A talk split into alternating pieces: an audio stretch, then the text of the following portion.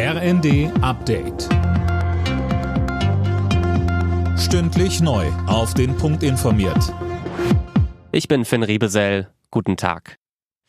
Wer mit Bus und Bahn durch Deutschland reist, muss jetzt keine Maske mehr tragen. In allen Bundesländern fällt die Maskenpflicht im öffentlichen Nahverkehr ab sofort weg. Und auch im Fernverkehr gehört sie der Vergangenheit an.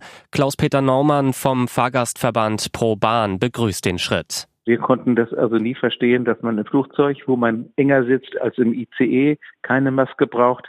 Im ICE brauchte man sie. Also das war ein heilloses Durcheinander und wir sind froh, dass wir jetzt eine einheitliche Lösung haben. Keiner muss mehr eine Maske tragen. Wer möchte, darf sie tragen. EU-Kommissionspräsidentin von der Leyen ist ab heute in Kiew zu Besuch und hat der Ukraine gleich bei ihrer Ankunft weitere Unterstützung der EU zugesagt. Mehr von Tom Husse. Die Staatengemeinschaft stehe wie gehabt fest zu dem Land und wolle die Zusammenarbeit weiter vertiefen, so von der Leyen.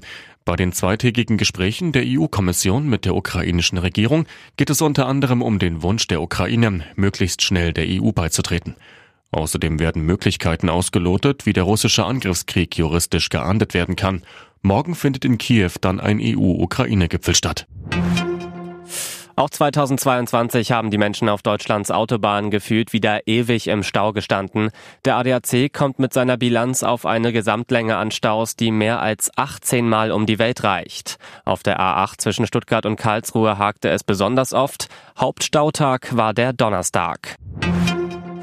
Anders als seine Mutter Elisabeth wird König Charles nicht auf einem australischen Geldschein zu sehen sein. Stattdessen soll ein indigenes Motiv abgedruckt werden. Der britische Monarch ist auch Staatsoberhaupt von Australien. Immer wieder wird darüber diskutiert, ob das geändert werden soll. Alle Nachrichten auf rnd.de